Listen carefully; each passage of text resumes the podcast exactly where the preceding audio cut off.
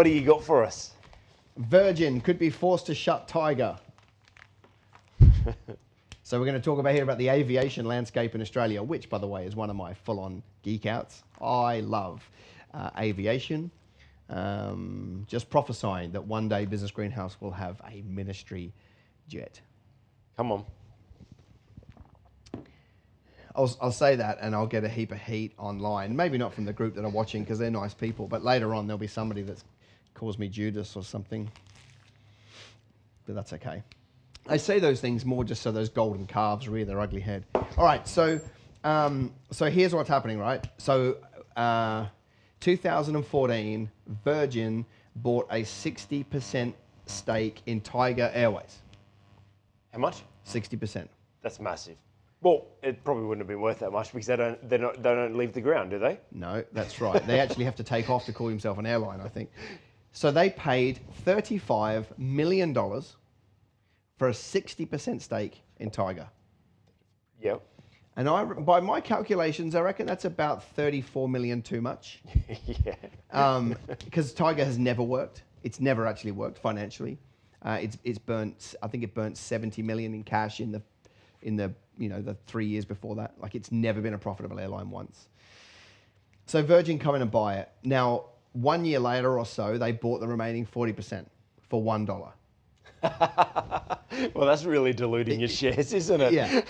um, but I guess if you buy your own, then you're probably happy to dilute them. Um, now, remember, Virgin has never, never been a profitable airline either.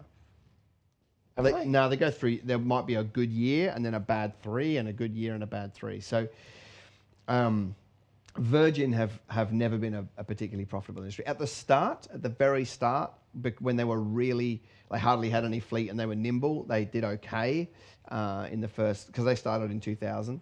So you know, up to 2005, six, seven, they eked out a little bit of profit, but um, you know, whatever. It's just been a, it's been a really tough landscape. Now Richard Branson made a lot of money because he only put in 10 million, and he sold out at a valuation of 400 million. So he made a heap of money on the way through. He sold out 50% to Singapore Airlines, and then Toll Holdings and Lindsay Fox bought it. Now, I mean, Virgin Group only owned 10% of Virgin Australia. All the rest is owned by other people, Singapore Airlines, or whatever.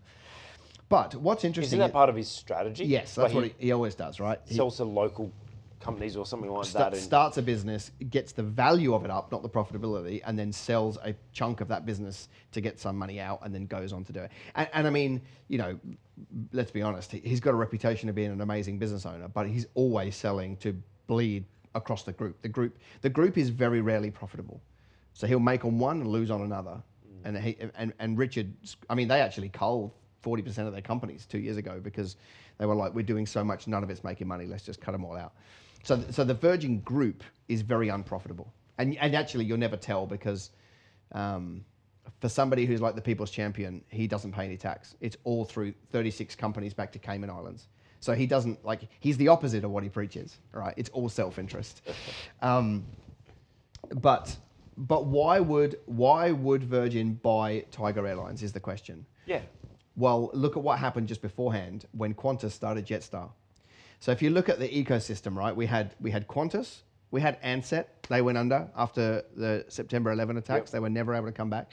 So we had Qantas and Ansett. Ansett go under, so Qantas have a monopoly. Uh, there's a couple of little guys in Australia like Alliance Air, but they're mostly for mining towns and stuff.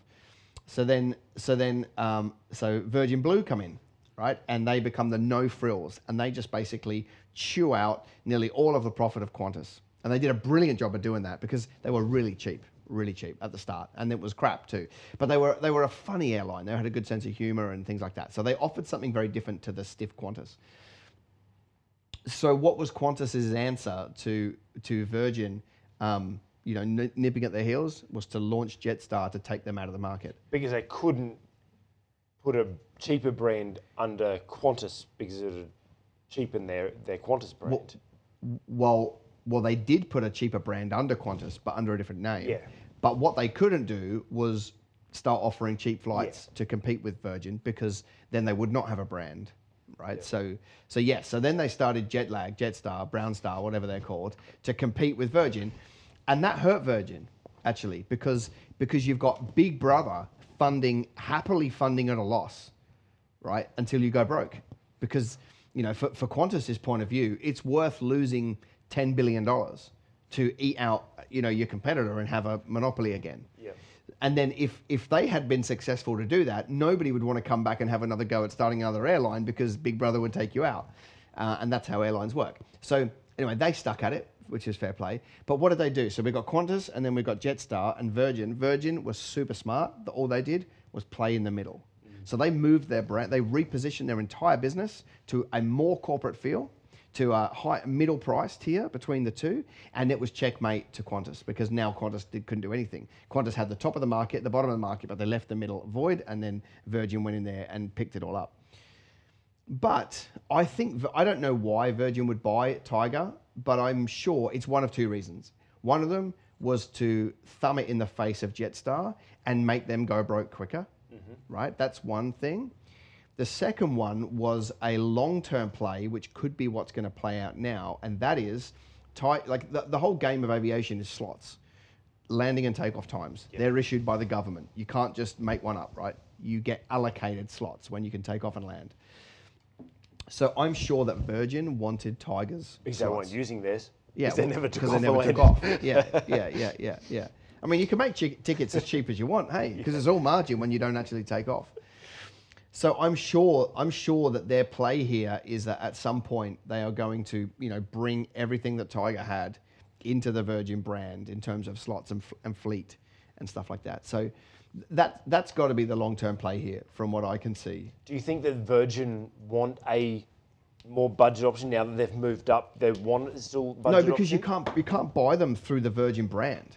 Like when you go to Virgin, it, it never directs you. So you you know, whereas when you go to Qantas, Jetstar's in the interface. Yeah. You know, so you can buy one for the other, but but you can't do that with Virgin. So I think, uh, well, first of all, they massively overpaid for it. So that's a massive mistake. And John Borghetti, the Yeah, former dollar CEO, was way too expensive. yeah, no, those shares were probably priced about right. Um, but the, the first purchase was, was a really bad idea. Um, but I'm sure that the play, the play is long term. The play is they've bought a database. And remember, Tiger, okay, so, so in the aviation sector, thanks, mate. In the aviation sector, the, uh, the market is kind of divided between your business customer and your leisure customer. And Virgin have actually been pretty good at stealing Qantas's business customers. Um, but leisure is down, so why don't you just buy a leisure database, right? Which is what Tiger is. And their number one profitable route actually for Tiger is Brisbane, Darwin, and Bali. Oh yeah. Yeah, um, and because people want to go to Bali. I mean, if you go to Bali, you're probably looking for a cheap holiday, so you probably need a cheap carrier to get you there. Um, and so that's you know that was where they made their money. So, so they pr- they've probably just gone in and gone. We want the slots, we want the fleet, and we want the database, and then we'll market to those people and try and get them from Tiger customers to be Virgin customers to make us more profitable. So how do you make that relevant to somebody watching now? Um, well, it's again, it's a bit of an acquisition story, um, but uh, but you've got to put your hands around more money in the ecosystem, right? That's what Qantas did with Jetstar. That's what Virgin have done. That's what Louis Vuitton have done with with those guys. You need to be able to put your hands around more revenue flushing through your business, um, and however that looks, right? That's that's offering more services. Uh, that's making an acquisition. That's um, you know doubling down on your location. You know, if you're currently only based in Brisbane, you should go to Sydney and put your hands around more revenue, and then Melbourne. So, all they're trying to do here is is put their hands around more cash flow and flush that through the business, and and hopefully it, it trades off. Like, um, you, you take for example, Virgin have a head office in Brisbane, Tiger have one somewhere. I'm not sure. Well, when you buy that business, you just roll the Tiger team under the same roof as the Virgin team, and now you don't have 200 grand a year in rent. So you can pick up those kind of economies, and we can all do that too. We can all do that too by going, well, you know, I'm, I'm going to run a, I'm going to run a Brisbane office from Sydney, but I'm not going to do a full office like I have in Sydney. I'm just going to do a serviced office and run all of the back end compliance and Not support. WeWork. Yeah, out of out of my corporate store. So, I mean, that's there's a there's a bit of ramble in that, but I guess you know ultimately, um, ultimately the first lesson is don't overpay for a business. They completely overpaid for it. Um, I would actually say that Virgin's one to watch in the next 24 to 36 months because now the CEO's out and he's never been able to run a profit. the new CEO has got a very different avenue for the business moving forward, and it's probably the only one I've ever seen that might work um, to get them back on profitable. Did you know that this show goes onto Facebook, it goes onto YouTube, it goes onto Instagram, it goes onto iTunes, and it goes onto LinkedIn? Do me a favor, would you? Tell more people about the show so that I can spread the message. Love ya. See ya.